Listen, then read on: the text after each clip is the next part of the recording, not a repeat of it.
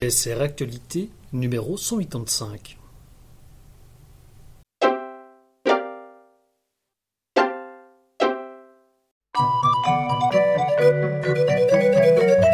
BSR Actualité, périodique réalisé par la Bibliothèque sonore romande. Notre adresse, rue de Genève 17, 1003 Lausanne, Suisse. Téléphone, plus 41 21 321 10 10. Fax, plus 41 21 321 10 19. Courriel, info@bibliothèquesonore.ch. Notre site www.bibliothèquesonore.ch. Prix de l'abonnement annuel. CD MP3 DAISY, 40 francs suisses. CD MP3 DAISY plus liste en grand caractère, 60 francs suisses. En téléchargement, gratuit. En téléchargement plus liste en grand caractère, 30 francs suisses. Liste papier grand caractère, 30 francs suisses. Notre compte Postfinance, 10-9508-4, IBAN, CH 40, 0900, 0000, 1000, 9508-4. À propos de cet enregistrement au standard DAISY. En niveau 1, les différentes rubriques de cette publication. En niveau 2, les différents genres littéraires. En niveau 3, le regroupement par ordre alphabétique des noms d'auteurs pour les romans, biographies et films, et par sujet pour les documentaires. En niveau 4, les différents titres classés par nom d'auteur pour les romans, biographies et films, ainsi que par ordre croissant de la CDU pour les documentaires. Bonne recherche et bonne écoute. Au sommaire de ce BSR Actualité 185, août 2021. Il y a 53 nouveautés enregistrées par vos lecteurs bénévoles. Quoi de neuf? Les repérages du bibliothécaire Benigno Delgato. La sélection du mois à propos de Kaboul et de l'Afghanistan, également par le bibliothécaire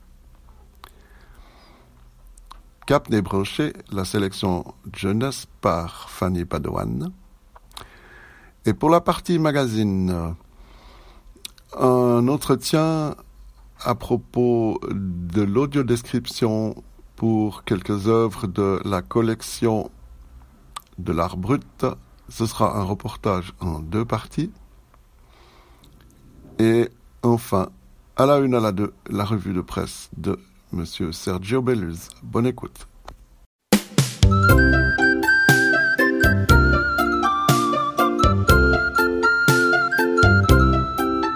Les livres enregistrés par les lecteurs bénévoles.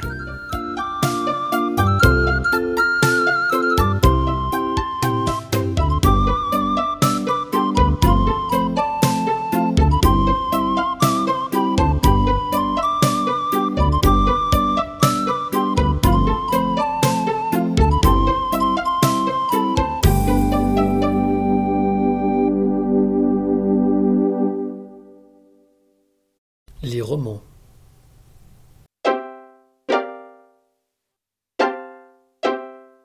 Hiro Arikawa, A-R-I-K-A-W-A, titre Au prochain arrêt, édition Actes Sud en 2021, lu par Simone Rive Gagnebin, numéro 70436.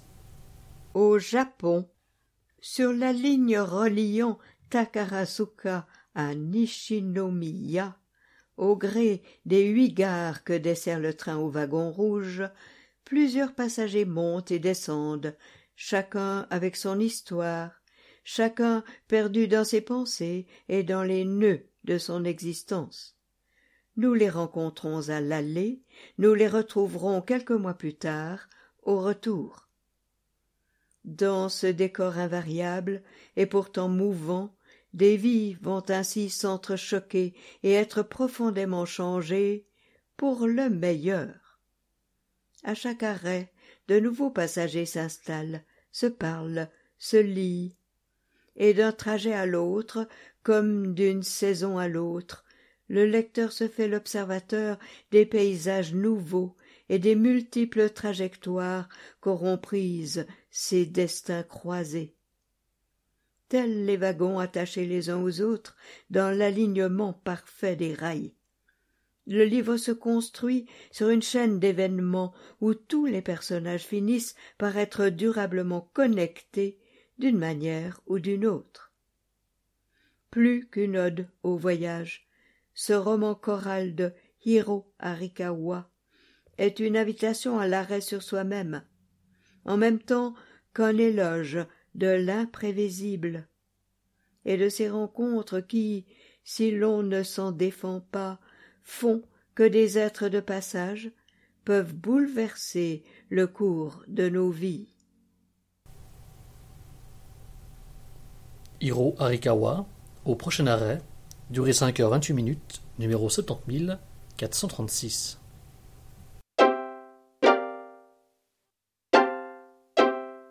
Frédéric Boyer, B-O-Y-E-R, titre « Le Lièvre », édition Gallimard en 2021, lu par Françoise Gola, numéro 70468. C'est l'histoire d'une année, peut-être deux, dans la vie d'un petit garçon.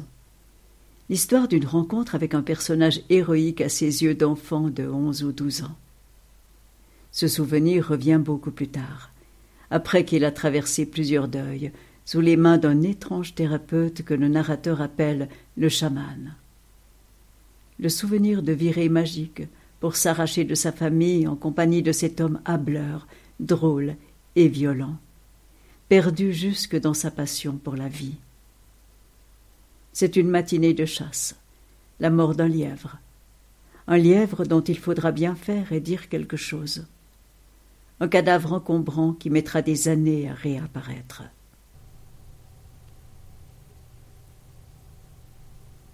Frédéric Boyer et le lièvre, durée 3h36, numéro 70468. John Boyne, B-O-Y-N-E, titre « Il n'est pas pire aveugle », édition Lattès en 2021, lu par Michel Zendali, numéro 70446. Propulsé dans la prêtrise par une tragédie familiale, Odran Yates est empli d'espoir et d'ambition.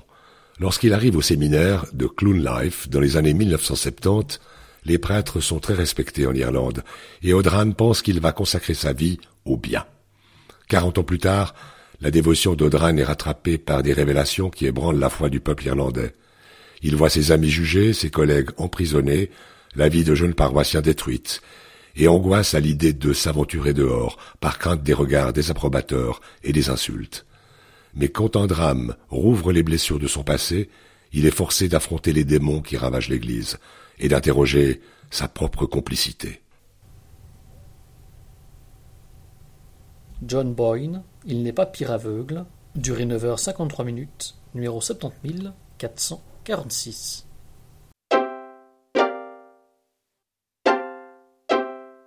Anna Burns, B-U-R-N-S, titre « Milkman », édition Gallimard en 2021, lu par Martine Moina, numéro 70467. Bien que se déroulant dans une ville anonyme, Milkman s'inspire de la période des troubles dans les années 70 qui ensanglanta la province britannique durant 30 années. Dans ce roman, écrit à la première personne, une jeune fille, non nommée, excepté par le qualificatif de « sœur du milieu », grande lectrice qui lit en marchant, ce qui attise la méfiance, fait tout ce qu'elle peut pour empêcher sa mère de découvrir celui qui est son peut-être petit ami, ainsi que pour cacher à tous qu'elle a croisé le chemin de Milkman, qui la poursuit de ses assiduités. Mais quand son beau-frère se rend compte avant tout le monde de tous les efforts qu'elle fait et que la rumeur se met à enfler, sœur du milieu devient intéressante. C'est bien la dernière chose qu'elle ait jamais désirée. Devenir intéressante, c'est attirer les regards, et cela peut être dangereux. Car Milkman est un récit fait de commérages, d'indiscrétions et de cancans, de silence, du refus d'entendre et du harcèlement.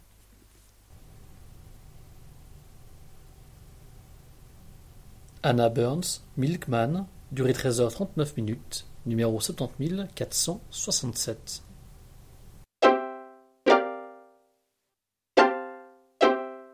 Aleichem Sholem, C-H-O-L-E-M, titre Étoile vagabonde, édition Le Tripode en 2021, lu par Bertrand Baumann, numéro 70424. Abel est le fils de l'homme le plus riche du village. Reitzel est la fille d'un pauvre chantre. Nous sommes à l'aube du XXe siècle, dans une bourgade juive aux confins de l'Europe. Ces deux-là vont tomber amoureux, ne croyez-vous pas? Mais nul n'aurait prédit qu'une rocambolesque troupe de théâtre itinérante allait précipiter leur histoire dans une aventure hors du commun.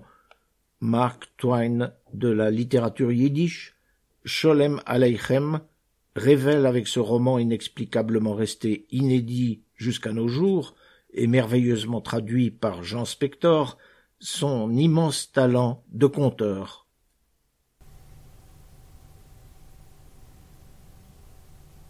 Aleichem Sholem, Étoile vagabonde, durée 22h42, numéro 70424.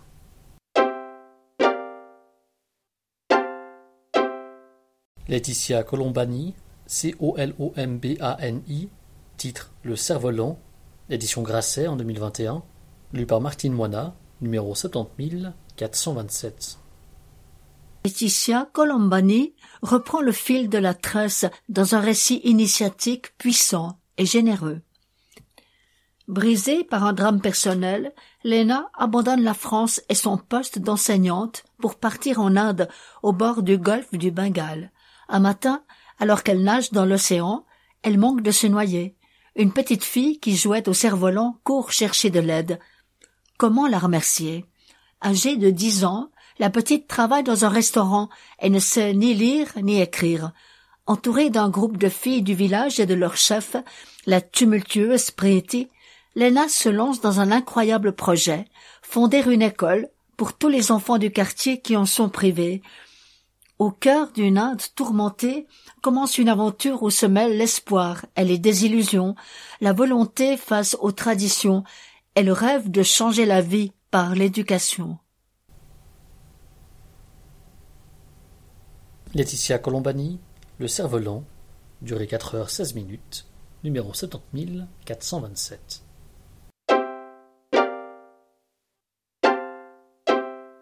Nicolas Defaux, D-E-F-O-E, titre Grande Dorsale, édition Lattès en 2020, lu par Françoise Aubry, numéro 70445. Un avocat, en pleine crise de la quarantaine, décide de se faire tatouer. À l'issue d'une séance douloureuse, un tout autre dessin apparaît sur son dos, le visage d'une madone funèbre.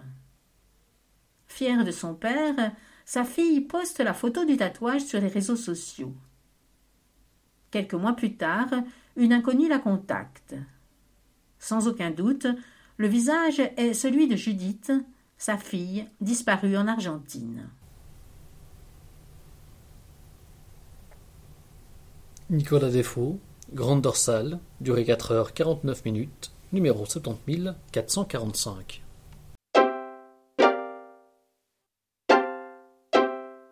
Olivier Hersent, H-E-R-C-E-N-D, titre Zita, édition Albin Michel en 2021, lu par Hélène Russ, numéro 70443. Il filait comme un oiseau avant l'orage, rasant le sol et frôlant les arbres à pleine vitesse. La main de M. Léonet s'est posée sur son épaule. Sa voix, qui avait disparu dans le grondement, résonnait de nouveau, intense et pressante. « Plus vite! Accélère !» Italie, été 1922. Une curieuse alliance se noue. D'un côté, M. Léonet, passionné de compétition automobile, rentré infirme de la guerre. De l'autre, Zita, sa bonne, une fille de la campagne fascinée par la conduite. Léonet se met en tête d'en faire une pilote et la propulse sur les routes de Lombardie pour concourir à des prix. De course en course, contre les fantasmes de puissance que fait naître la machine et le spectre du fascisme triomphant, Zita affirme son don à la face d'un monde tristement bridé et déploie une autre façon d'être, dans l'abandon et l'osmose avec son bolide. Un singulier premier roman qui s'adresse directement à nos sens, où Olivier Hersent explore le cheminement intime d'une femme jusqu'à cette ineffable expérience qu'est l'exaltation de la course.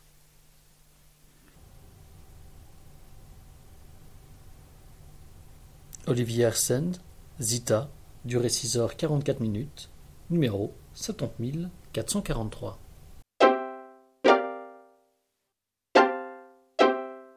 Jonathan Miles, M-I-L-E-S, titre « Tu ne désireras pas », édition Monsieur Toussaint l'ouverture en 2021, lu par Bernard Grandjean, numéro 70465. Je jette donc je suis. Et si nous étions tous les déchets de quelqu'un? Un jeune couple squatte un appartement new-yorkais et vit de récup et d'eau fraîche. Un linguiste enlisé dans la crise de la cinquantaine jongle entre sa femme infidèle et l'Alzheimer de son père. Une veuve du 11 septembre s'interroge sur son avenir et celui de sa famille recomposée. Leur point commun? Le désir et le rejet qui les poussent, chacun à sa façon, à vouloir toujours plus, ou toujours moins, jusqu'à ce que leur monde délabré en vienne à se frôler. À travers ces portraits de femmes et d'hommes jetés dans le monde, ces êtres aussi magnifiquement banals et uniques que les détritus qu'ils produisent, « Tu ne désireras pas » est un miroir tendu où l'or le dispute à l'ordure. Satire acide de notre société, ce roman profond capture par sa langue fascinante l'anxiété et le désespoir qui se dégagent de nos excès. Rédemption pleine de tendresse, « Tu ne désireras pas » de Jonathan Miles fouille néanmoins nos existences, pour voir si dans les décombres il ne resterait pas quelques morceaux d'amour encore fumants. Jonathan Miles, « Tu ne désireras pas » durée 19 heures 4 minutes, numéro 70465.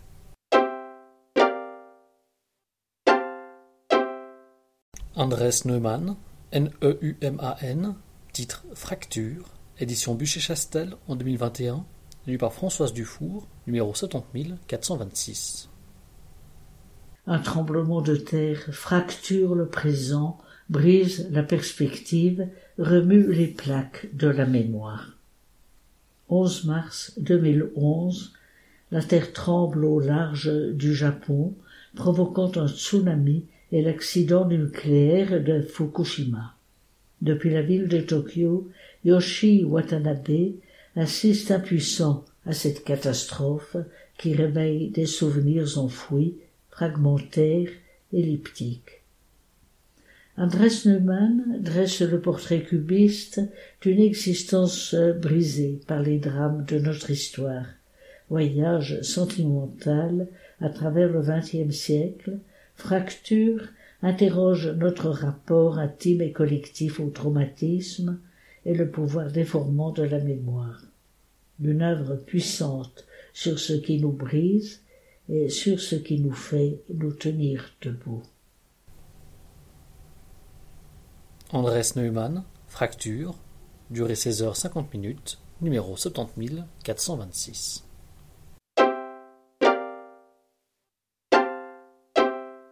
Valérie Perrin, P-E-R-R-I-N, titre 3, édition Albin Michel en 2021, lu par Marie Mellan, numéro 70432. Je m'appelle Virginie. Aujourd'hui, de Nina, Adrien et Étienne, seul Adrien me parle encore. Nina me méprise. Quant à Étienne, c'est moi qui ne veux plus de lui. Pourtant, il me fascine depuis l'enfance. Je ne me suis jamais attachée qu'à ces trois-là. 1986. Adrien, Étienne et Nina se rencontrent en CM2. Très vite, ils deviennent fusionnels et une promesse les unit. Quitter leur province pour vivre à Paris et ne jamais se séparer. 2017. Une voiture est découverte au fond d'un lac dans le hameau où ils ont grandi. Virginie, journaliste, au passé énigmatique, couvre l'événement.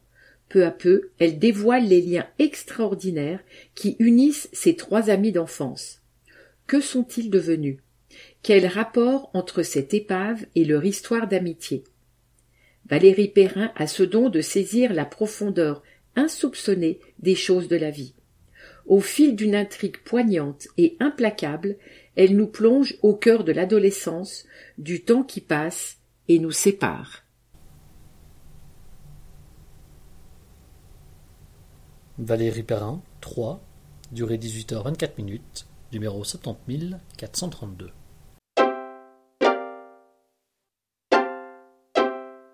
Les romans historiques et biographiques.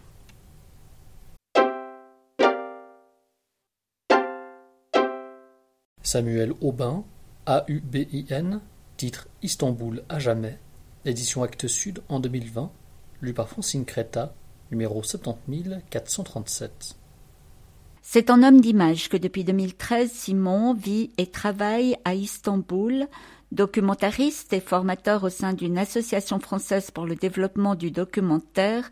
Il ne se lasse pas de capter le charme et la beauté vétuste et poétique de la ville.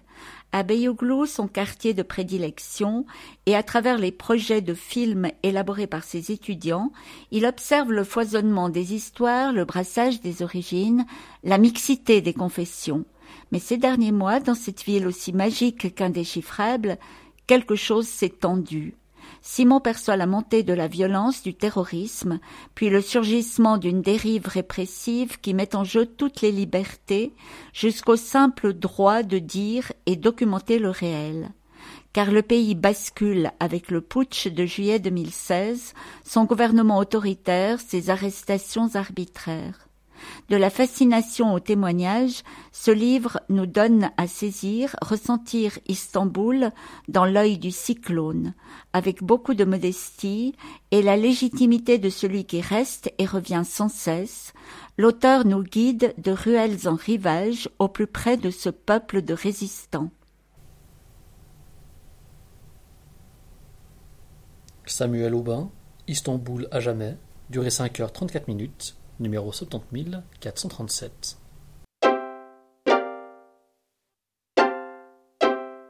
Stefania Auci, A-U-C-I, titre Les Floriots 1, Les Lions de Sicile, édition Albin Michel en 2021, lu par Martine Nicolera, numéro 70444. 1799.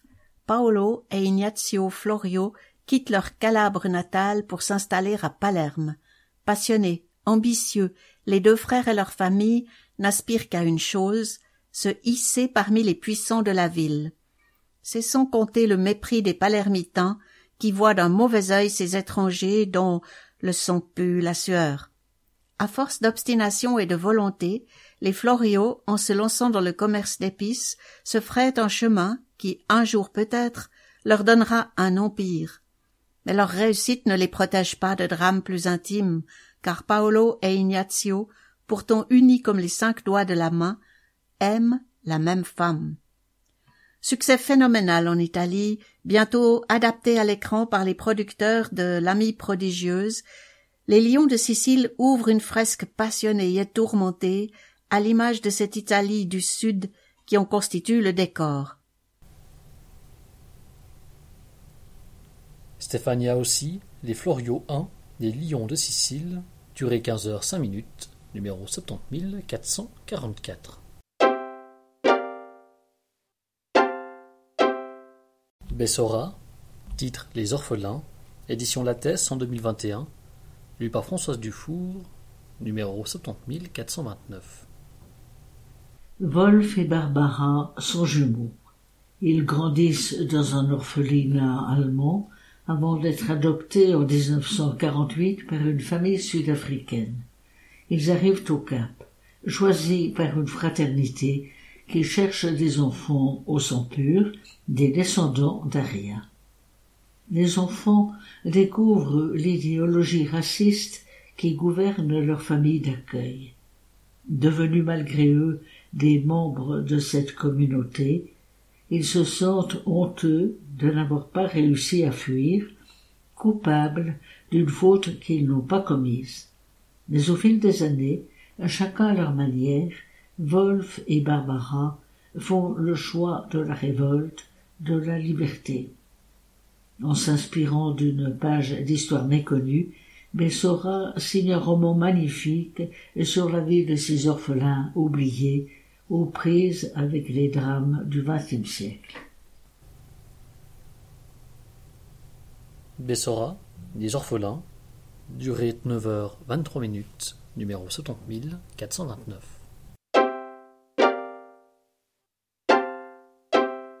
Stéphanie des Horts, DES espace HORTS, titre Les Heureux du Monde, édition Albin Michel en 2021, lu par Anne-Elvire de Monjou, numéro 70442.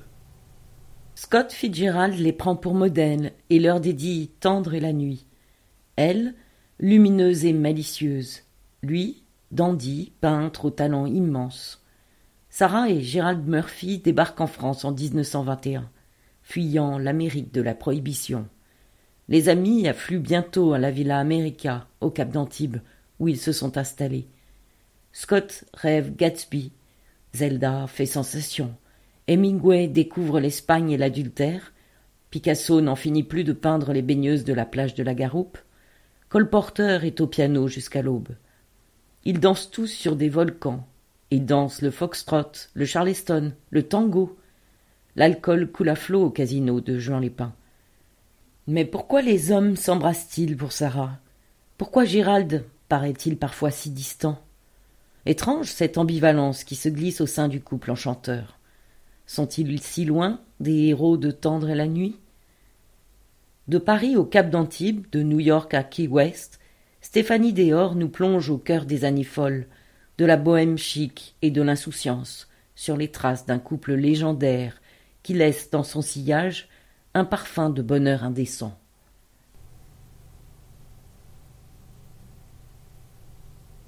Stéphanie des Horts, des Heureux du Monde, durée 10h51, numéro 70442.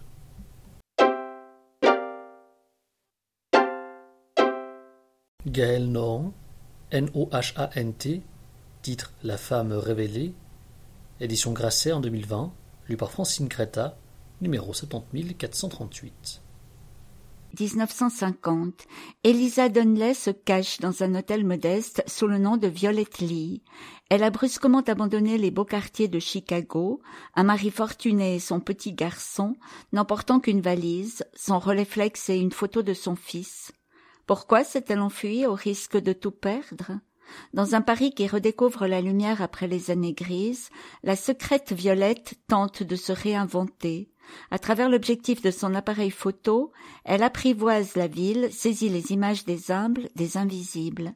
Et, découvrant une indépendance nouvelle, elle se laisse traverser par le souffle d'une passion. Mais comment supporter d'être traquée et déchirée par la douleur de l'exil ?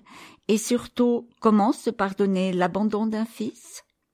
Des souvenirs de la guerre encore brûlants aux injustices raciales de la vieille Europe où tout semble possible, aux États-Unis, en pleine ébullition politique et sociale, une odyssée vers la modernité. En luttant pour sa liberté, pour la liberté, Violette gagnera le droit de vivre en artiste et en accord avec ses convictions, jusqu'au jour où, 20 ans plus tard, se profile un possible retour. Par la grâce de son écriture ample et sensible, Gaëlle Nohant crée un monde intense, vibrant d'humanité. Gaëlle Nohant, La femme révélée, durée 8h43, numéro 70438.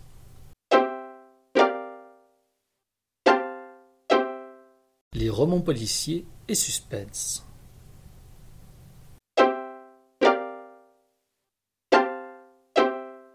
M.J. Arledge, A-R-L-I-D-G-E, titre À la folie, pas du tout.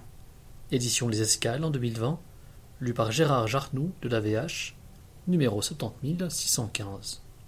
Elle-même, 7h du matin, alors que le soleil se lève dans un ciel rougissant, une femme est retrouvée morte sur une route de campagne. Mais qui a bien pu tuer cette mère de famille et épouse aimée ? Un peu, 2 heures plus tard, un commerçant, apparemment sans histoire, est tué de sang-froid. Beaucoup.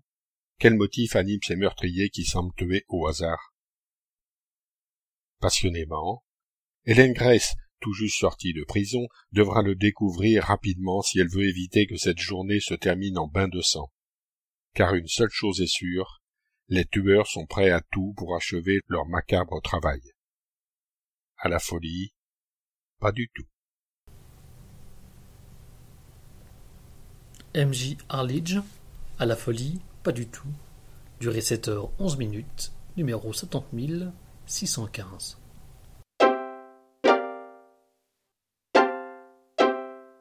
Patrice Gain, G.A.I.N., titre « Le sourire du scorpion », édition Le Mot et le reste en 2020, lu par Marianne Pernet, numéro 70439.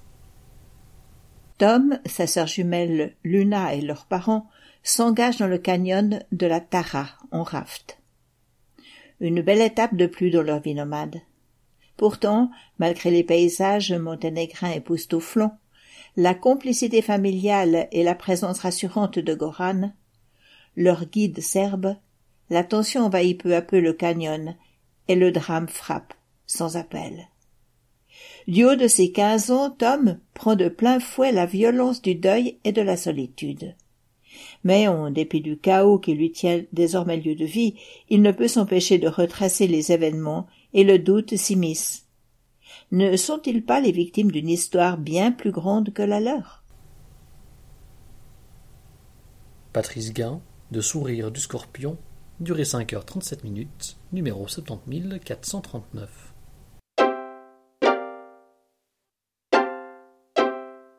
Lot Hammer, H-A-M-M-E-R, titre « La fille dans le marais de Satan », édition Actes Sud en 2021, lu par Christiane Hamon de la VH, numéro 70573. Le cadavre d'une jeune prostituée africaine est retrouvé dans un marais au nom funeste, perdu en pleine campagne. Le corps semble indiquer que la mort remonte à plus de 6 mois, mais personne n'a signalé la disparition. Hormis le bloc de pierre auquel la dépouille est attachée, qui exclut l'hypothèse d'un accident, aucun indice. L'affaire se retrouve alors sur le bureau du chef de la brigade criminelle de Copenhague, l'inspecteur Simonsen. Tous les moyens sont donnés aux membres de son équipe pour élucider l'affaire et une piste va les mener à un empire basé sur le trafic sexuel et la misère des femmes. Mais ils vont aussi se heurter aux portes fermées et aux secrets bien gardés d'une élite prête à tout pour dissimuler sa compromission. Le cynisme glacial et le mépris de la vie humaine de ce 4e volet des enquêtes de l'imperturbable Conrad Simonsen passent au vitriol les recoins sombres de la société danoise. Lot Hammer, La fille dans le marais de Satan, durée 14h23. Numéro 70573.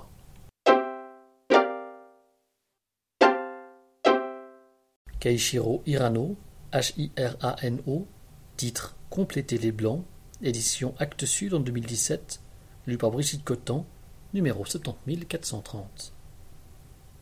Tetsuo Tsuchiya rentre chez lui et retrouve sa femme et son fils après une absence de 3 ans, comme les milliers de suicidés qui viennent de ressusciter à travers tout le Japon, il voudrait reprendre sa vie là où il l'avait laissée.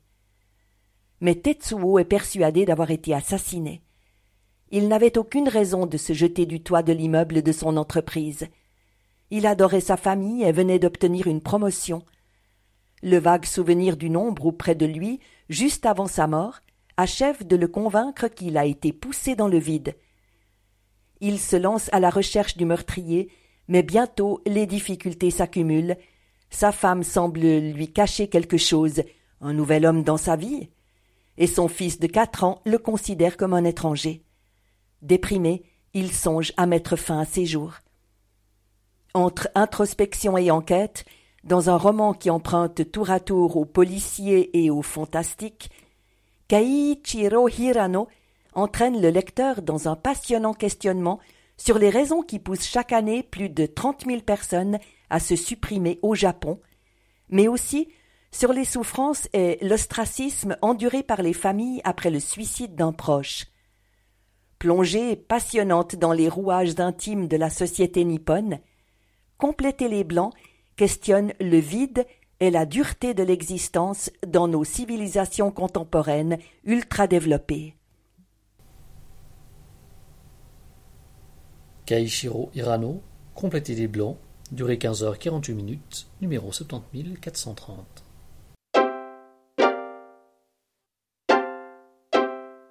Lise Moore, M-O-O-R-E, titre « La rivière des disparus », édition Buchet-Chastel en 2021, lue par Françoise Dufour, numéro 70434. La première fois que j'ai trouvé ma sœur morte, elle avait 16 ans. C'était l'été. Kensington, Philadelphie. Dans ce quartier gangréné par la drogue, se croisent deux sœurs, autrefois inséparables. Aujourd'hui, tout les oppose. Mickey, l'aînée, la protectrice, a rejoint la police. Cassé a sombré dans la drogue et se prostitue pour acheter des opioïdes. Quand la cadette disparaît à nouveau, alors qu'un serial killer est à l'œuvre dans les maisons abandonnées de Kensington, Mickey n'a plus qu'une obsession, retrouver sa sœur, avant qu'il ne soit trop tard. Best-seller aux États-Unis, salué par l'opinion et la critique, La rivière des disparus est un texte rare. Lise Moore nous livre à la fois un thriller haletant et un roman familial sur la sororité, ses refuges aussi bien que ses silences. Lise Moore, La rivière des disparus, durée 15h23, numéro 70434.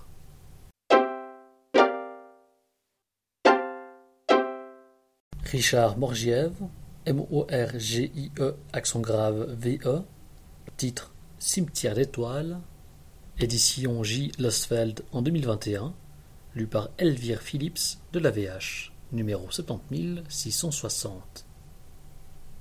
El Paso, Texas, 1963.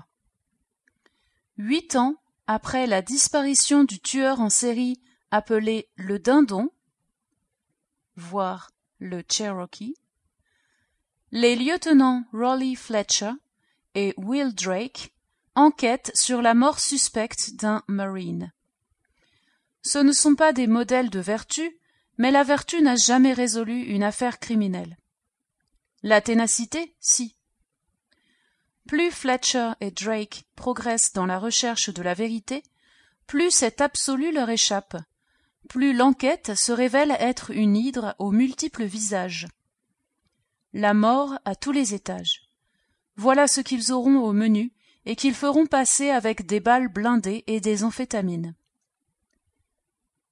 Pas de castagnettes, mais des poings américains. Comme seule loi, la loi du talion, version country. Pour un œil, les deux. Pour une dent, toute la gueule. On remplit les cimetières comme on peut, et on ne fait pas d'omelette sans casser deux. En témoigne cette pluie d'étoiles mortes qui tombe du drapeau américain à la fin du livre. Richard Morgiève, Cimetière d'étoiles, durée 14h08. Numéro 70660.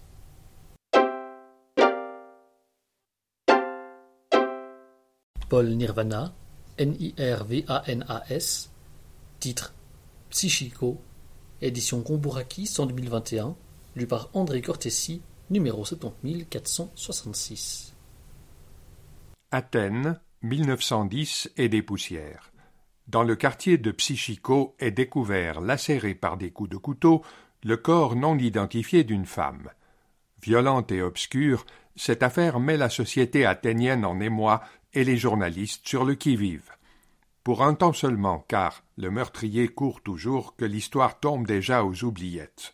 Sauf pour Nikos Molorantis, jeune rentier désœuvré et en mal de reconnaissance, qui voit dans cette affaire le remède à son ennui. l'amoureux trompé qui se fait justice, voilà un rôle qu'il aimerait incarner. C'est sans savoir jusqu'où cette usurpation insensée le mènera. Récit jubilatoire d'une vaste supercherie, cette curiosité littéraire qui paraît en 1928 connut une première vie sous forme de feuilleton. Paul Nirvana, Psychico, durée 3 h 33 min, numéro 70466.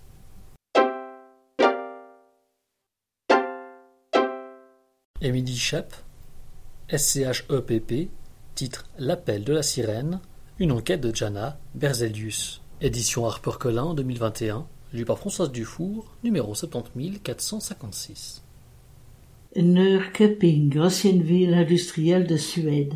Près de la rivière Motala, les policiers Henrik Levin et Mia Bolander découvrent le corps d'une jeune femme. Détail macabre, ses jambes sont cousues entre elles. Pour la procureure Jana Berzelius, cette mise en scène n'est pas sans rappeler l'apparence des sirènes, ces créatures mi-femmes, mi-monstres. Alors que les meurtres s'enchaînent, un véhicule suspect rôde autour des lieux des crimes. Il appartient à un certain Simon Norel, qui a assassiné sa famille quelques mois plus tôt. Norel a tout du coupable, pourtant son alibi est imparable. Il est enfermé dans un hôpital psychiatrique hautement sécurisé. Dans sa quête vengeresse de la vérité, la procureure est prête à tout, même à renouer avec Danilo, ce frère ennemi, et qui est le seul à pouvoir l'aider et la faire tomber.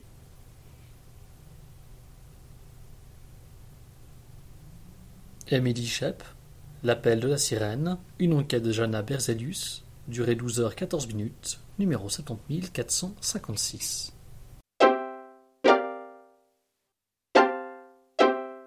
Michael Farris Smith, SMITH, titre Blackwood, édition Sonatine en 2021, lu par Françoise Dufour, numéro 70464. Venendeux. Après y avoir vécu un drame lorsqu'il était enfant, Colburn est de retour à Red Bluff, Mississippi. Il y trouve une ville qui se meurt en silence. Lorsque 2 enfants disparaissent, les tensions alors sous-jacentes éclatent au grand jour et la vallée s'embrase. La prose lyrique de Michael Farris Smith est à l'image du kudzu, cette plante invasive qui s'attache à tout ce qui se trouve sur son chemin et étouffe lentement Red Bluff. Plus le lecteur avance dans le livre, plus il se sent enlacé, retenu, pris au piège, jusqu'à un final sidérant. Michael Farris Smith, Blackwood, durée 7 h 34 min, numéro 70464. Les biographies et témoignages.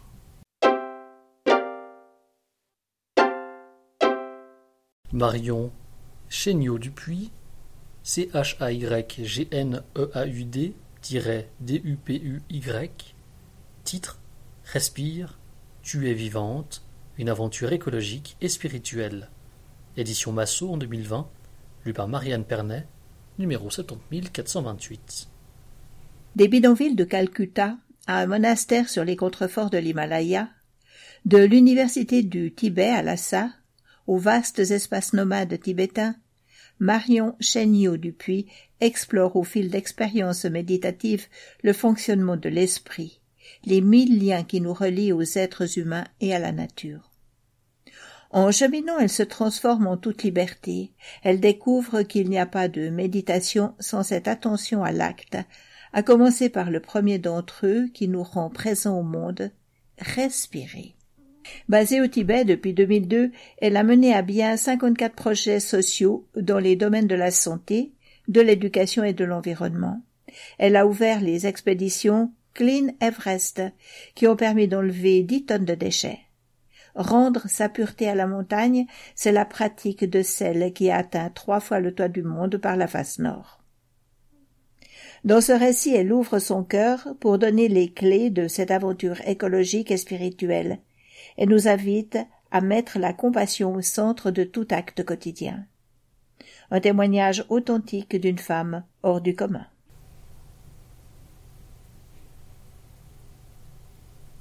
Marion Chaygneaud-Dupuy, Respire, tu es vivante, une aventure écologique et spirituelle, durée 6h52, numéro 70428.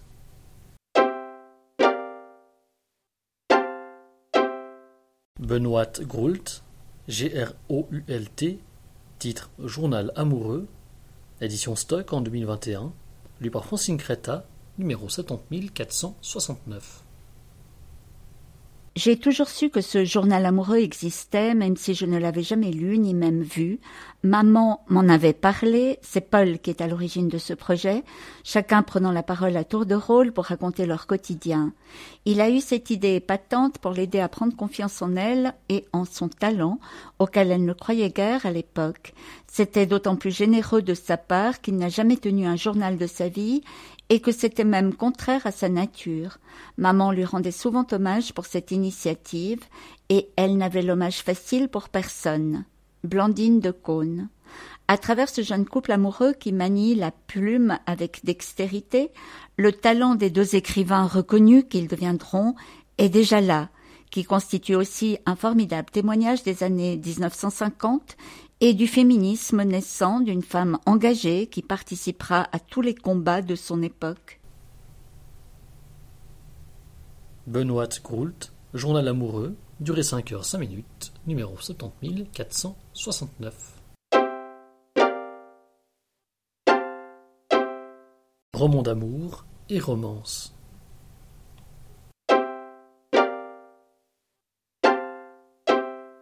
Daniel Jones, Jones, titre Modern Love, édition Phébus en 2021, lu par Armin Kanzian, numéro 70433. Et si vous aussi vous découvriez Modern Love? Quel point commun entre l'attente savoureuse d'une jeune femme qui vient d'envoyer un sexto, la surprise d'une femme dont l'époux disparaît pendant qu'elle met le poulet au four, et l'émoi d'un amour de jeunesse retrouvé grâce aux réseaux sociaux? Modern Love, tour à tour cocasse, poignante, impertinente ou romantique, ces histoires dessinent un véritable kaléidoscope de l'amour contemporain. On devient vite addict à ces héros et héroïnes du quotidien, témoignant de leurs désirs et de leur fragilité. Modern Love est le plus beau portrait de l'amour dans tous ses états, au cœur d'un New York enchanté, quelque part entre Love Actually et Woody Allen. Daniel Jones, Modern Love, durée 8h58, numéro 70433.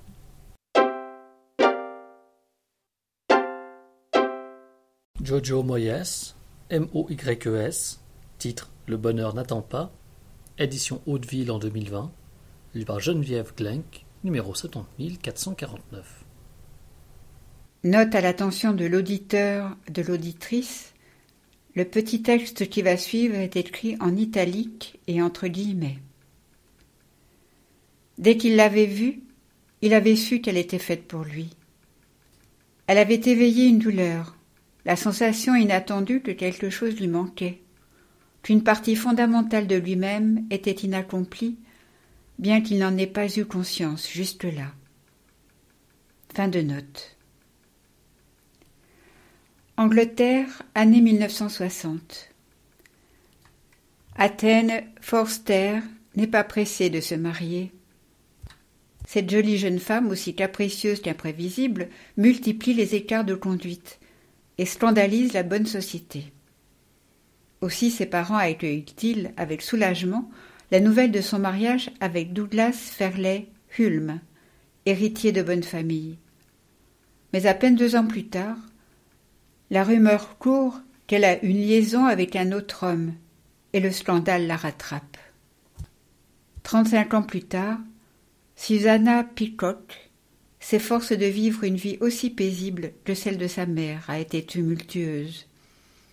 Espérant prendre un nouveau départ avec son mari, elle s'installe à la campagne et ouvre un café où elle vend des objets vintage.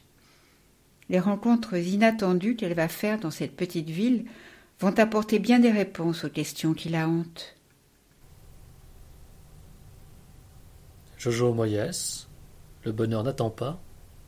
Durée 18h49, numéro 70449.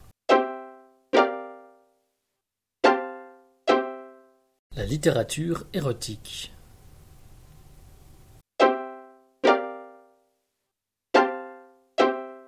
Olivia Gates, G-A-T-E-S, titre Idylle au Japon, édition Harlequin 2020, lu par André Achuantz de la VH, numéro 70620. Anna Macpherson. Comment Raydon aurait-il pu oublier la femme qui l'a cruellement trahi? Alors, quand il la voit s'avancer vers lui, le jour de ses propres fiançailles, il sent la rage le gagner. La rage, mais aussi un désir incontrôlable, car les étreintes brûlantes qu'il a partagées avec elle sont restées gravées dans son esprit. Un plaisir qu'il donnerait cher pour lui offrir de nouveau. Un mariage chez les Hanson de Allison Leight.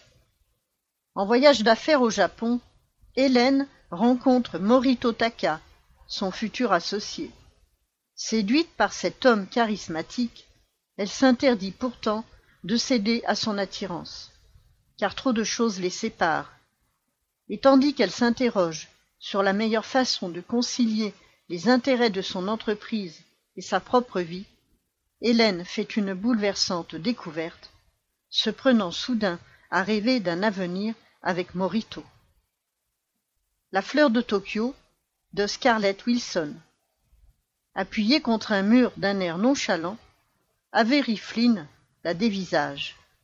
Bien malgré elle, Katsuko ne peut s'empêcher de rougir, troublée par cet Américain arrivé la veille sur la base militaire d'Okatu, au Japon. Pourtant, elle se méfie des hommes comme lui, avide d'aventures sans lendemain. Très peu pour elle. Sauf que lorsque Avery l'invite à dîner, elle se surprend à accepter, le cœur battant.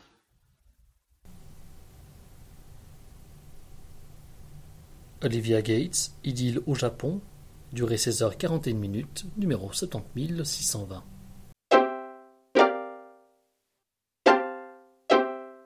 Les rebonds du terroir.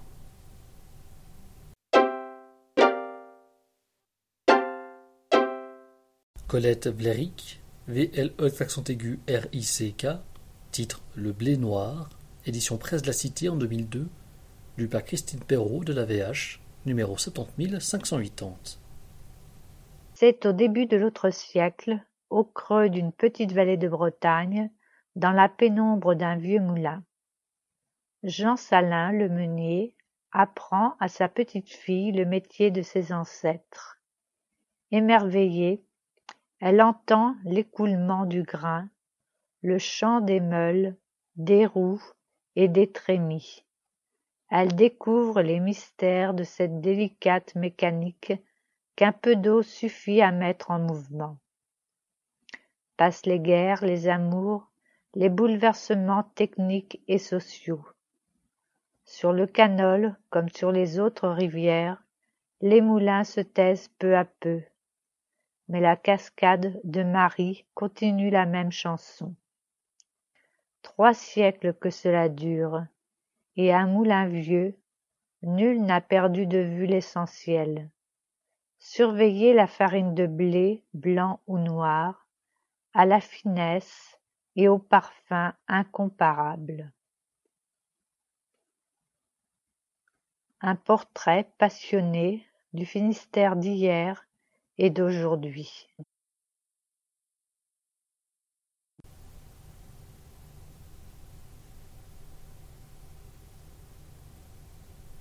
Colette Bléric, Le blé noir, durée 8h16, numéro 70580.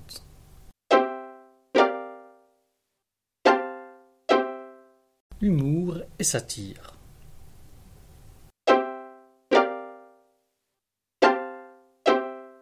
Daniel Prévost, PRE_VOST, titre Mon avis sur tout, édition Cherche Midi en 2020, lu par Annick Van Rijn de la VH, numéro 70641. Ouvrez les guillemets. C'est un livre exceptionnel de par son sujet et son extrême gravité hilarante. Son sujet, c'est moi, l'auteur, possédé par un culot monstrueux qui n'a d'égal que ma personne, qui a décidé de mettre mon grain de sel dans les rouages de ce monde tragicomique. Achetez cette nouvelle Bible, elle est indispensable comme un livre de cuisine pour tous. Fermez les guillemets. Daniel Prévost. La musique, la planète, le livre, la psychanalyse, le beau langage. Daniel Prévost donne son point de vue sur tout ce qui l'intéresse. Une angoisse nous étreint. Serait-il devenu sérieux? Vous le saurez au terme de cette lecture trépidante qui nous en apprend à chaque page un peu plus sur son auteur. Oui. Daniel Prévost a bien tenté de devenir végane. Oui, il aime toujours les poissons, Mozart et le rap. Son grand œuvre ne connaît qu'une limite. 18h15, l'heure de l'apéritif auquel il convie tous ses lecteurs.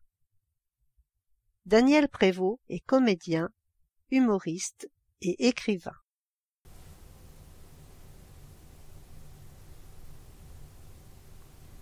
Daniel Prévost, Mon avis sur tout, durée 4h29min, numéro 70641.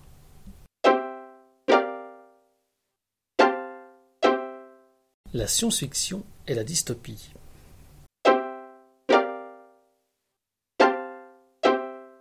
Ray Bradbury, BRADBURY, titre L'homme illustré, édition Gallimard en 2005, lu par Geneviève Roy, numéro 70458.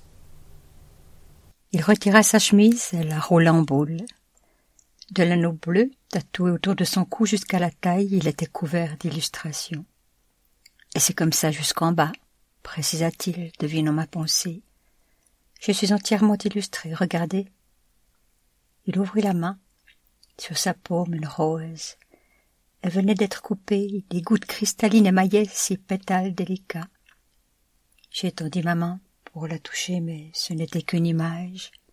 « Mais elles sont magnifiques !» me criai-je. « Oh oui !» dit l'homme illustré, « je suis si fier de mes illustrations que j'aimerais les effacer en les brûlant. » J'ai essayé le papier de verre, la scie, le couteau, car, voyez-vous, ces illustrations prédisent l'avenir. 18 illustrations, 18 histoires à fleur de peau par l'un des plus grands poètes du fantastique et de la science-fiction.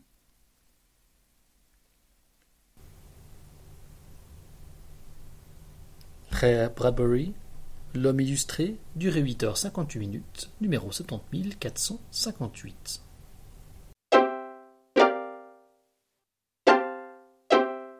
La littérature enfant et jeunesse.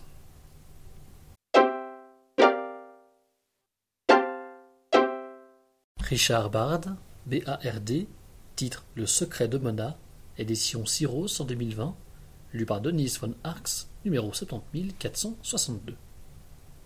Pendant des mois, Mona s'était forcée d'être invisible aux yeux de tous, de s'effacer. Mais le jour où son petit frère a été pris d'une forte fièvre, elle a dû le conduire en urgence à l'hôpital. Sans cela, cette histoire aurait pu ne jamais commencer. Mona n'aurait pas crié ce stop, les gendarmes ne l'auraient pas arrêtée.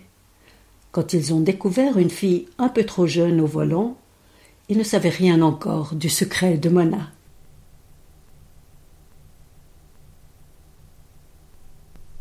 Richard Bard, Le secret de Mona, durée 4h13min, numéro 70462.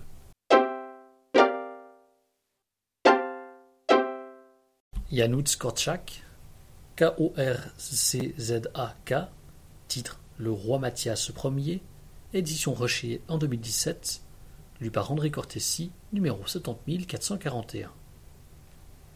Le petit Mathias, devenu roi à la mort de son père, est confronté aux manipulations politiques et à la guerre. Avec courage et volonté, il fait face aux adultes pour tenter de réformer son royaume et rendre tous ses sujets heureux. Curieux du monde, il va vivre de multiples aventures, dont la rencontre avec un roi cannibale. Mais cette amitié africaine va déplaire aux rois blancs qui sèmeront des obstacles sur la route de Mathias vers l'égalité et la démocratie. Le roi Mathias Ier, écrit peu après la Première Guerre mondiale, est un véritable livre d'initiation à la politique destiné aux enfants. Janusz Korczak, Le roi Mathias Ier, durée 8h55, numéro 70441.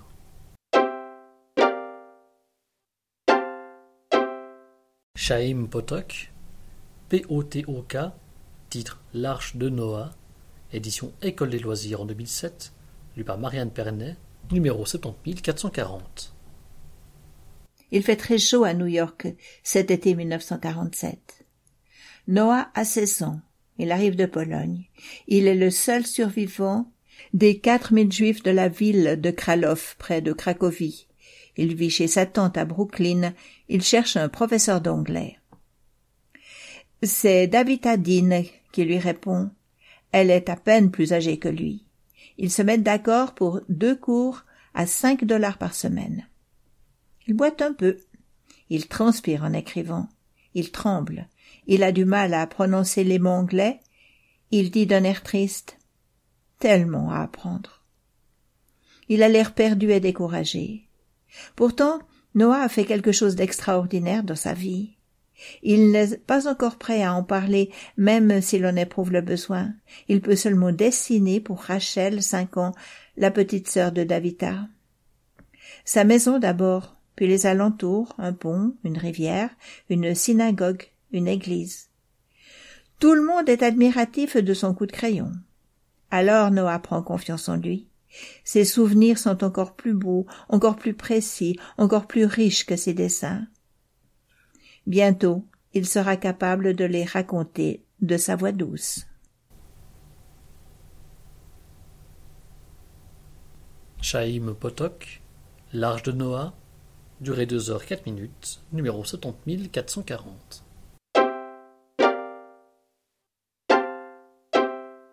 Alain Surget, S-U-R-G-E-T, titre L'abominable gosse des neiges, édition Attier en 2020, lu par Martine Nicolera, numéro 70459.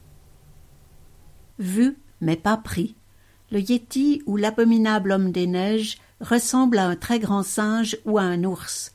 Il vit dans l'Himalaya, à la limite du monde des hommes. De nombreux villageois sont certains de l'avoir vu. Des savants ont étudié d'étranges empreintes, mais personne ne l'a jamais capturé.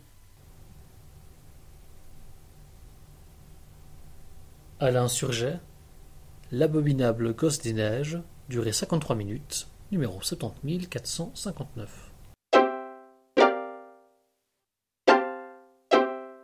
Les documentaires.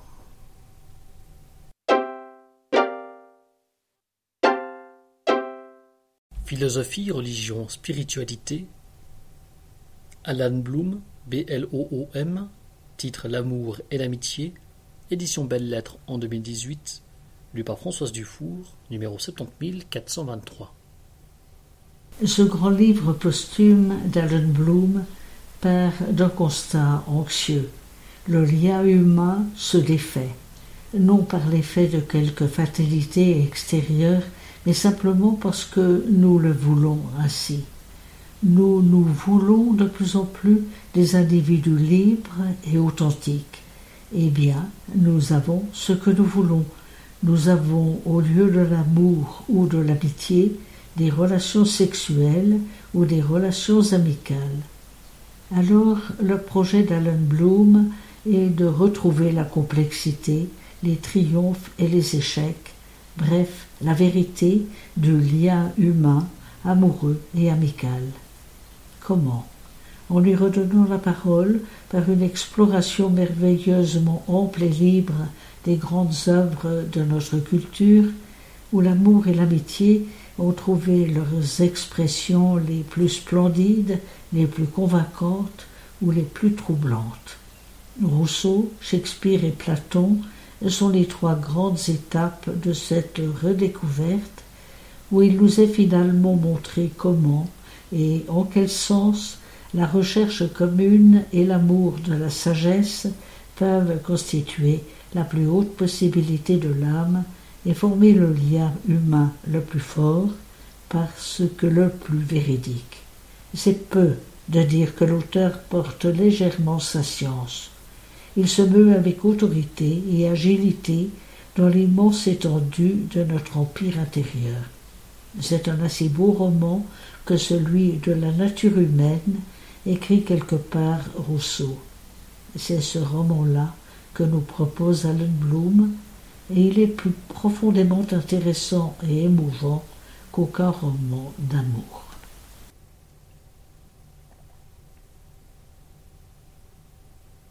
Allan Bloom, L'amour et l'amitié, durée 33h55, numéro 70423.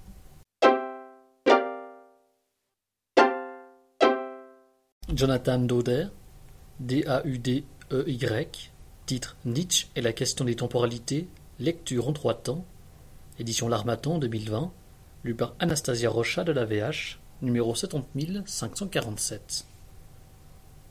À rebours des méthodes et conceptions de la métaphysique occidentale, Friedrich Nietzsche a, tout au long de ses textes, interrogé le temps. Inactuelle, la pensée de Nietzsche ne se concentre pas en tant que telle sur ces questions. Loin de proposer un traité du temps, son œuvre regorge pourtant d'une authentique philosophie du temps qui s'agence selon des perspectives transversales, des temporalités. La philosophie de Nietzsche n'a de cesse de réinventer ces temporalités que sont le présent, la modernité, l'histoire ou l'avenir. L'intuition antique de l'éternel retour est renouvelée et la préférence accordée à une méthode généalogique pour la pratique de la philosophie. Se demander d'où cela vient-il, plutôt que « qu'est-ce que cela est ?» revient à porter son regard sur la temporalité d'une idée plutôt que sur son essence.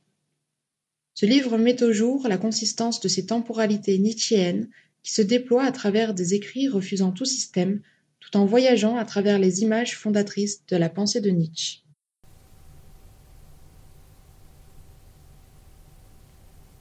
Jonathan Daudet, Nietzsche et la question des temporalités, lecture en 3 temps, durée 4h36, numéro 70547.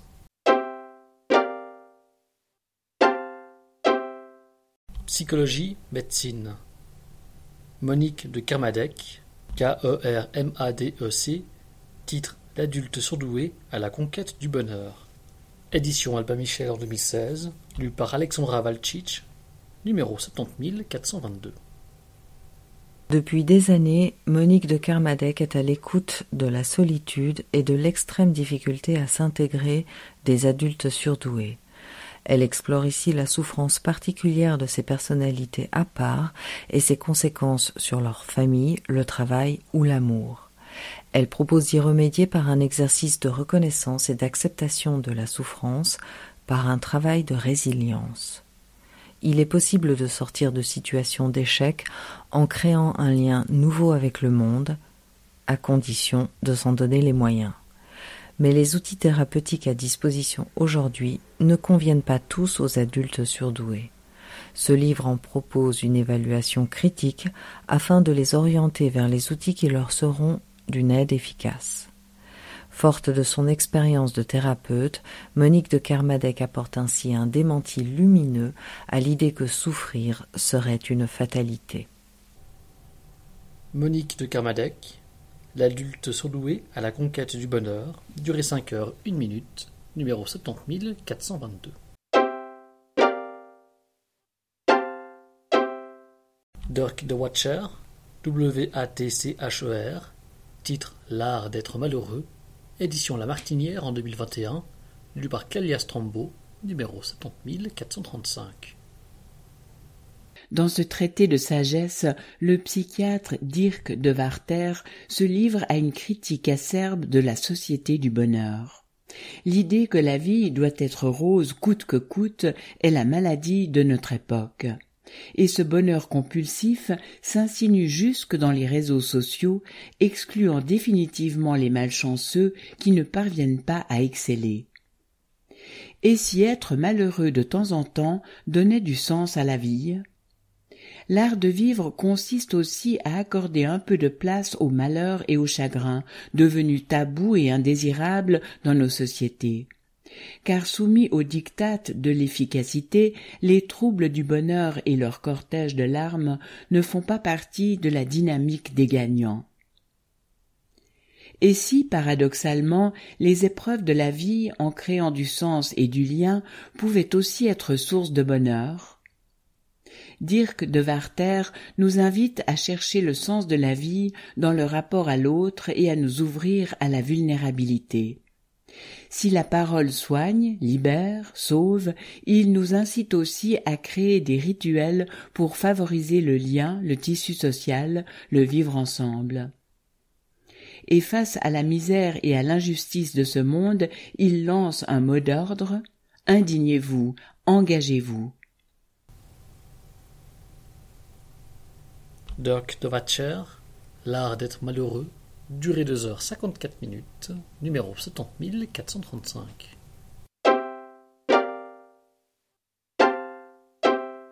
Guy Vallancien, Vallancien, titre La médecine sans médecin, le numérique au service du malade. Édition Gallimard en 2015, lu par Marilène Marguerie de la VH, numéro 70632. L'évolution accélérée des technologies bouleverse la médecine et notre système sanitaire. Elle porte à ses dernières conséquences le changement que le stéthoscope de l'ANEC avait jadis engagé en forgeant un instrument qui démultiplie le pouvoir de l'observation. Nous assistons pour de bon à l'émergence de ce que Guy Vallancien propose d'appeler une médiamédecine. Une médecine médiatisée par le recours aux capacités de l'ordinateur, que l'on retrouve de la génétique à la robotique chirurgicale, en passant par la télémédecine et les communautés de malades. C'est à l'analyse des transformations rendues possibles par cet outil, d'une puissance incomparable, que l'ouvrage est consacré. Leurs effets ne s'arrêtent pas à la seule pratique médicale. Elles permettent d'envisager une réorganisation profonde du système de santé. Contre l'antiscience actuelle, Guy Vallancien se livre à un vigoureux plaidoyer en faveur des progrès qui sont de la sorte à notre portée. Nous avons les moyens d'une médecine à la fois plus efficace et plus humaine. Sachons les saisir, argumente-t-il, au lieu de nous enfermer dans la défense de routines dépassées.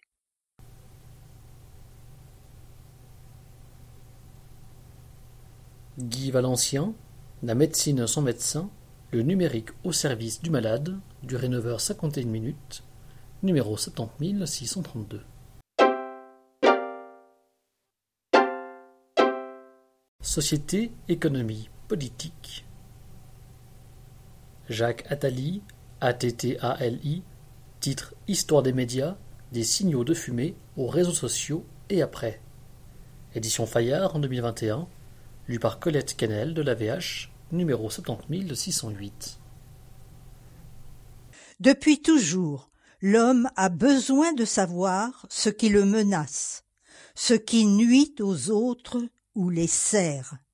Et pendant longtemps, seule une poignée de puissants, souverains, religieux, marchands, ont eu le monopole de l'information, de sa fabrication à sa circulation.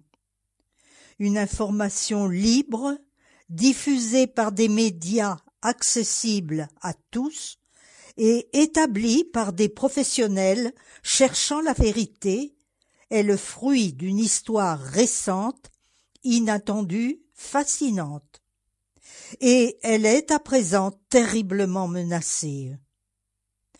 Comment distinguer le vrai du faux, l'information de la distraction? Quel rapport entre informer, convaincre, enseigner, distraire? Comment la démocratie résistera-t-elle aux formes de censure et de surveillance? En quoi le déluge actuel et à venir d'informations, vraies ou fausses, influera-t-il sur notre façon de gérer les grands problèmes d'aujourd'hui et de demain? Les réseaux sociaux, outils de surveillance généralisée, qui font de chacun le journaliste de lui-même, seront-ils balayés par une vague technologique plus puissante? Les journalistes seront-ils remplacés par des automates ou resteront-ils des acteurs irremplaçables de la démocratie? Tels sont les sujets de ce livre. Encore une fois, comme pour tous les autres domaines dont j'ai tenté jusqu'ici de prévoir le devenir, celui des médias, vertigineux, ne peut être imaginé et maîtrisé qu'en remontant très loin dans son histoire, ou plutôt ses histoires, ses passionnantes histoires. Jacques Attali. Jacques Attali, Histoire des médias, des signaux de fumée aux réseaux sociaux et après, durée 17h25, numéro 70608.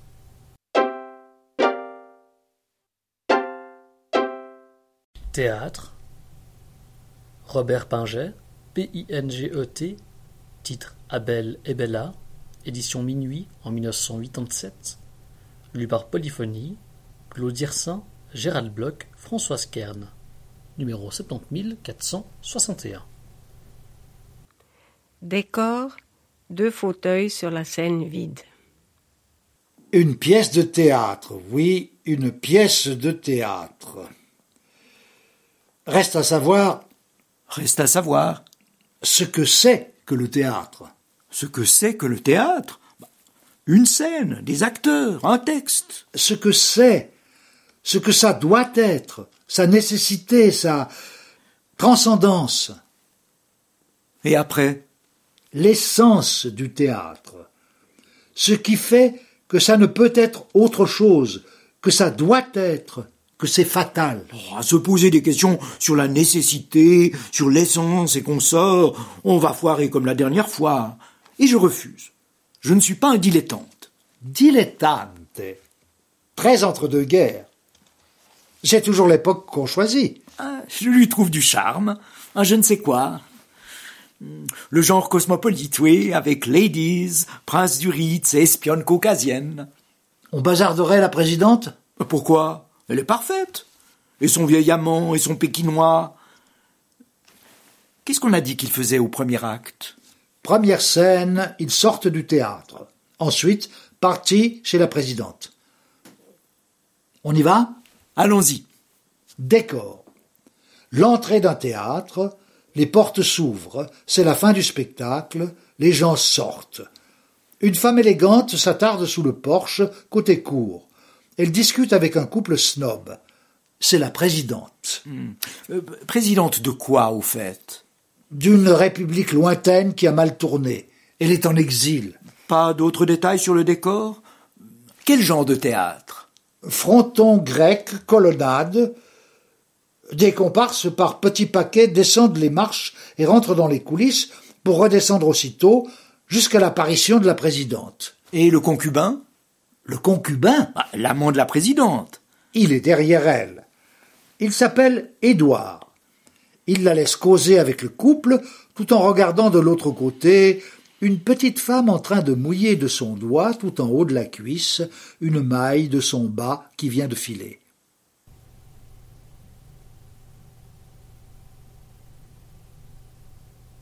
Robert Pinget, Abel et Bella, durée 49 minutes, numéro 70461.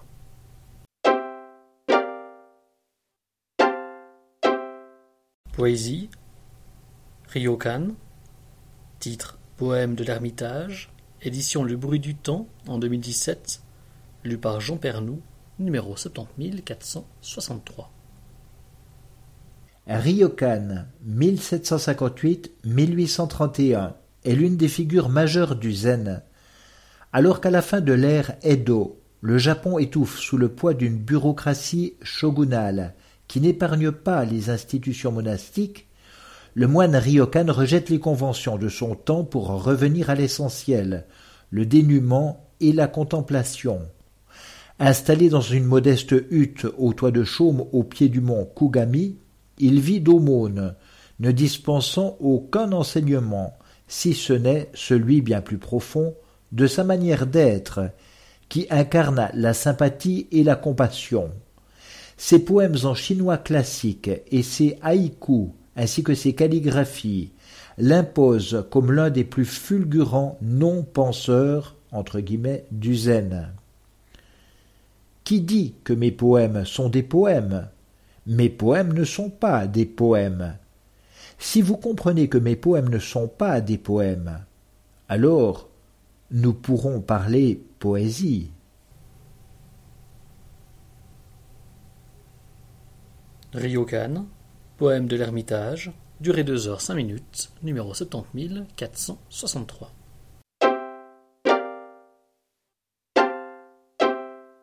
Essai, chronique, langage, Sylviane Dupuis, DUPUIS, titre Au commencement était le verbe, sur la littérature de Suisse francophone au XXe siècle. Édition Zoé en 2021, lu par Françoise Dufour, numéro 70457. Toute œuvre littéraire suppose la mémoire d'autres textes. En Suisse francophone, l'Ancien et le Nouveau Testament ont continué de représenter pour les écrivains une réserve fondamentale d'images, d'histoires ou de figures jusque dans les années 1970, fût-ce dans le but de les subvertir radicalement. En quoi C.F. Ramu, Blaise Cendrare, Jacques Chessé, Catherine Colomb, Nicolas Bouvier, Corinne Abel, Jean-Marc Lové ou Aimé Laplace, autant d'inventeurs de langue, sont-ils empreints du matériau biblique? Sylviane Dupuis, texte à l'appui, explore les traces des Écritures. Elle constate qu'elles fournissent une sorte de matrice aux œuvres littéraires. Elle propose dans cet essai plusieurs pistes permettant de comprendre les raisons de cet attachement et pourquoi la plupart des grands écrivains de Suisse romande n'ont eu de cesse de retisser ou déconstruire la Bible. Comme une marque de fabrique commune, malgré les écritures infiniment diverses de ses auteurs et en dépit de l'agnosticisme de la majorité d'entre eux.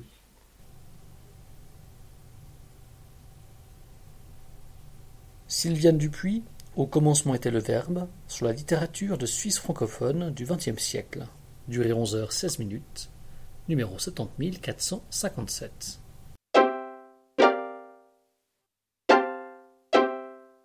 Histoire et géographie, Yves Harté, H-A-R-T-E accent aigu, titre Latch, Mitterrand et la maison des secrets, édition Seuil en 2021, lu par Pierre Binard, numéro 70447. C'est un lieu dit, non loin de la côte atlantique, au cœur de la forêt landaise. Une petite route y mène, bordée de chênes lièges et de pins. Latch. Ce qui n'était à l'origine qu'une bergerie en ruine, acquise par le futur président dans les années 60 pour abriter ses amours avec Anne Pinjot, devint au fil des ans, le repère de la Mitterrandie. Autour de Latch gravitait la tribu du président et des personnalités politiques, toutes soumises au rituel obligé, visite aux couples d'ânes et balades en forêt. Courtisans comme amis sulfureux s'y sont ainsi bousculés, de Jean-Jacques Servan-Schreiber à Jacques Attali, en passant par Édith Cresson, Jean Daniel, François de Grossouvre et René Bousquet, l'ancien chef de la police de Vichy. Après une nuit sur place, Gorbatchev et sa femme en repartirent avec des rêves de datcha, tandis qu'Henry Kissinger quitta la propriété rassuré par une rencontre secrète avec le président d'une France passée à gauche. Ce livre dresse autant un portrait aiguisé de la Mitterrandie que celui intime d'un homme qui avait fait de ce coin des Landes sa villégiature préférée, à l'abri des bruissements élyséens. Les murs de la bergerie resteront à tout jamais chargés de toutes ces histoires, petites et grandes, qui ensemble ont construit le mythe Latch. Yves Arté, Latch, Mitterrand et la Maison des Secrets, durée 5h55, numéro 70447.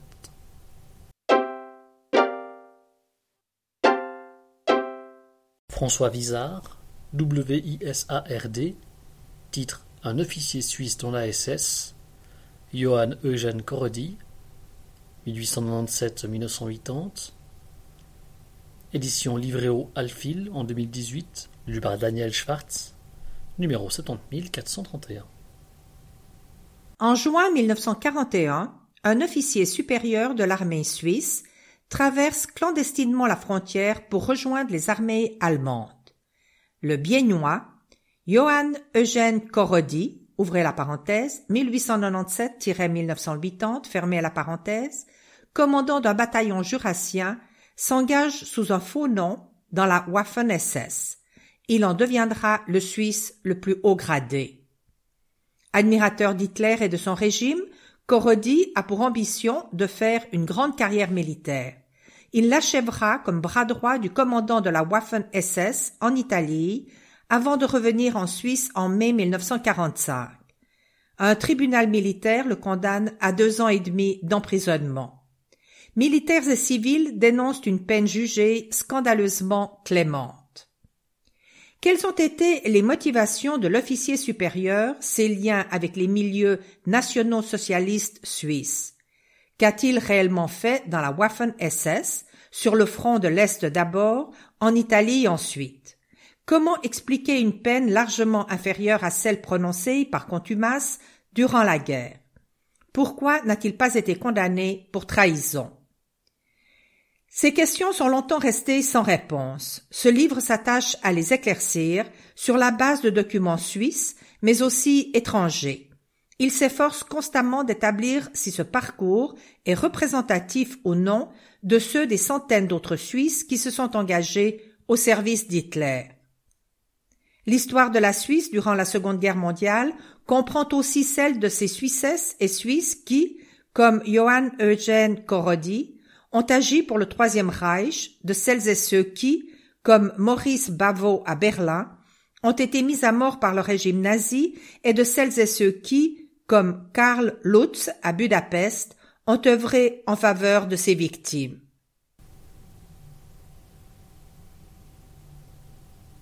François Vizard, un officier suisse dans la SS, Johann Eugen Corrodi, 1897-1980, durée 6h55, numéro 70431.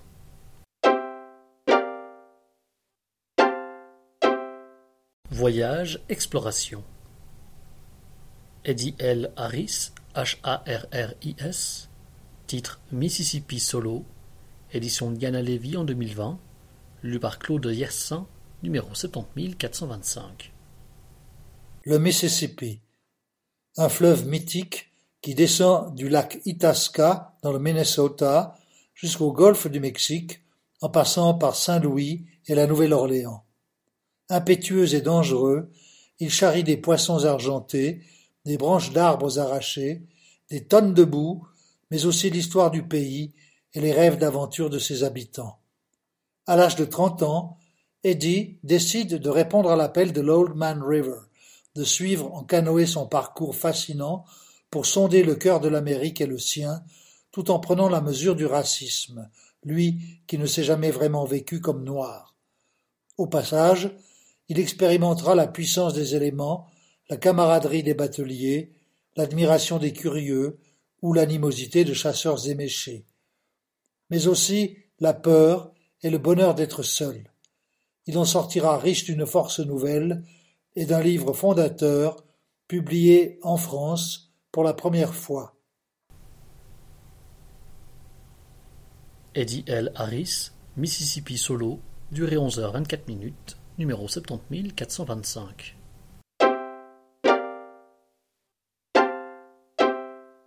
Nicolas Huber, J-U-B-B-E-R, titre « Sur les chemins nomades de l'Atlas à Tombouctou », édition noir sur blanc en 2020, lu par Bertrand Baumann, numéro 70460. Le Sahara est un espace rêvé, le paysage mythique de Lawrence d'Arabie. Il est aussi le lieu où vivent depuis des millénaires de nombreuses communautés nomades qui tentent de sauvegarder leur mode de vie traditionnel. Aujourd'hui, le Sahara est devenu une destination dangereuse, marquée par la menace djihadiste. Dans les pas de Léon l'Africain, diplomate et grand explorateur du XVIe siècle, Nicolas Jaber part en voyage en Afrique du Nord jusqu'à la ville légendaire de Tombouctou. À travers les tanneries de Fès et les marchés aux bestiaux de l'Atlas, parcourant le Sahara occidental jusqu'au fleuve Niger, l'auteur partage la vie des Touaregs, apprenant à monter un dromadaire et à puiser de l'eau. Une plongée passionnante dans les cultures nomades d'Afrique du Nord, en compagnie d'un voyageur curieux et respectueux de l'autre. Nicolas Huber, sur les chemins nomades de l'Atlas à Tombouctou, durée 14h47, numéro 70460.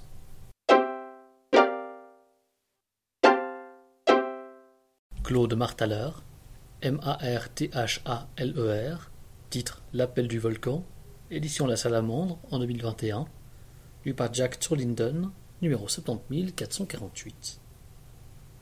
Écrivain et aventurier, Claude Marthaler côtoie toutes les latitudes à la force des jambes. Des milliers de mètres de dénivelé et des bivouacs dans les contrées les plus reculées ont façonné cet arpenteur du monde. À l'occasion de l'ascension du plus haut volcan de la planète, il confie les ressorts qui l'ont poussé sur les chemins de l'aventure. Citation. « Chaque palier d'altitude gonfle mon aspiration à monter à pied sur ce volcan. Son expansion finit par envahir mon corps et mon âme jusqu'à coloniser mes rêves. Longue journée, longue nuit, la clarté estivale et la fatigue étirent le temps et l'espace. Je me sens instinctivement au bon endroit, au bon moment. Même si je manque de matériel adéquat, même si l'aveuglante lumière me blesse les yeux, même si le vent me saoule et me ralentit. À fureter ces mamelons de basalte endormis sous lesquels couve le feu, je bouillonne et me laisse peu à peu apprivoiser.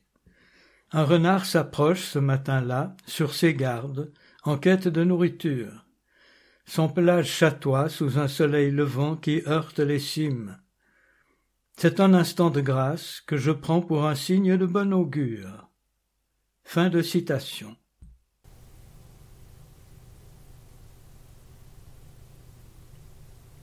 Claude Marthaler, L'appel du volcan, durée 5h15. Numéro 70448.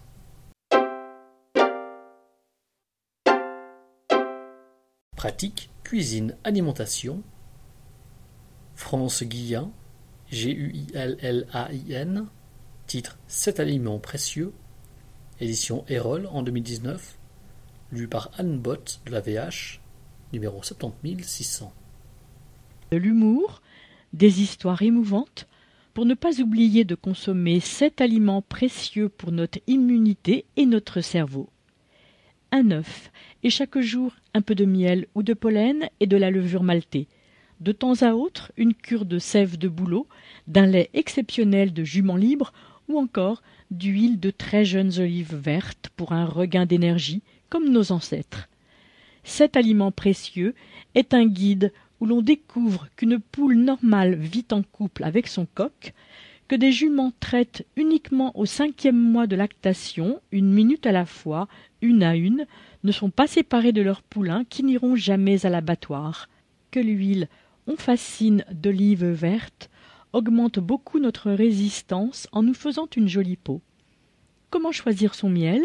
Reconnaître la sève de bouleau fraîche toute l'année, retrouver rapidement une belle énergie stable ou soutenir avec sérénité de lourds traitements. Ces aliments sont accessibles à tous ceux qui comprennent l'intérêt d'en faire parfois une priorité.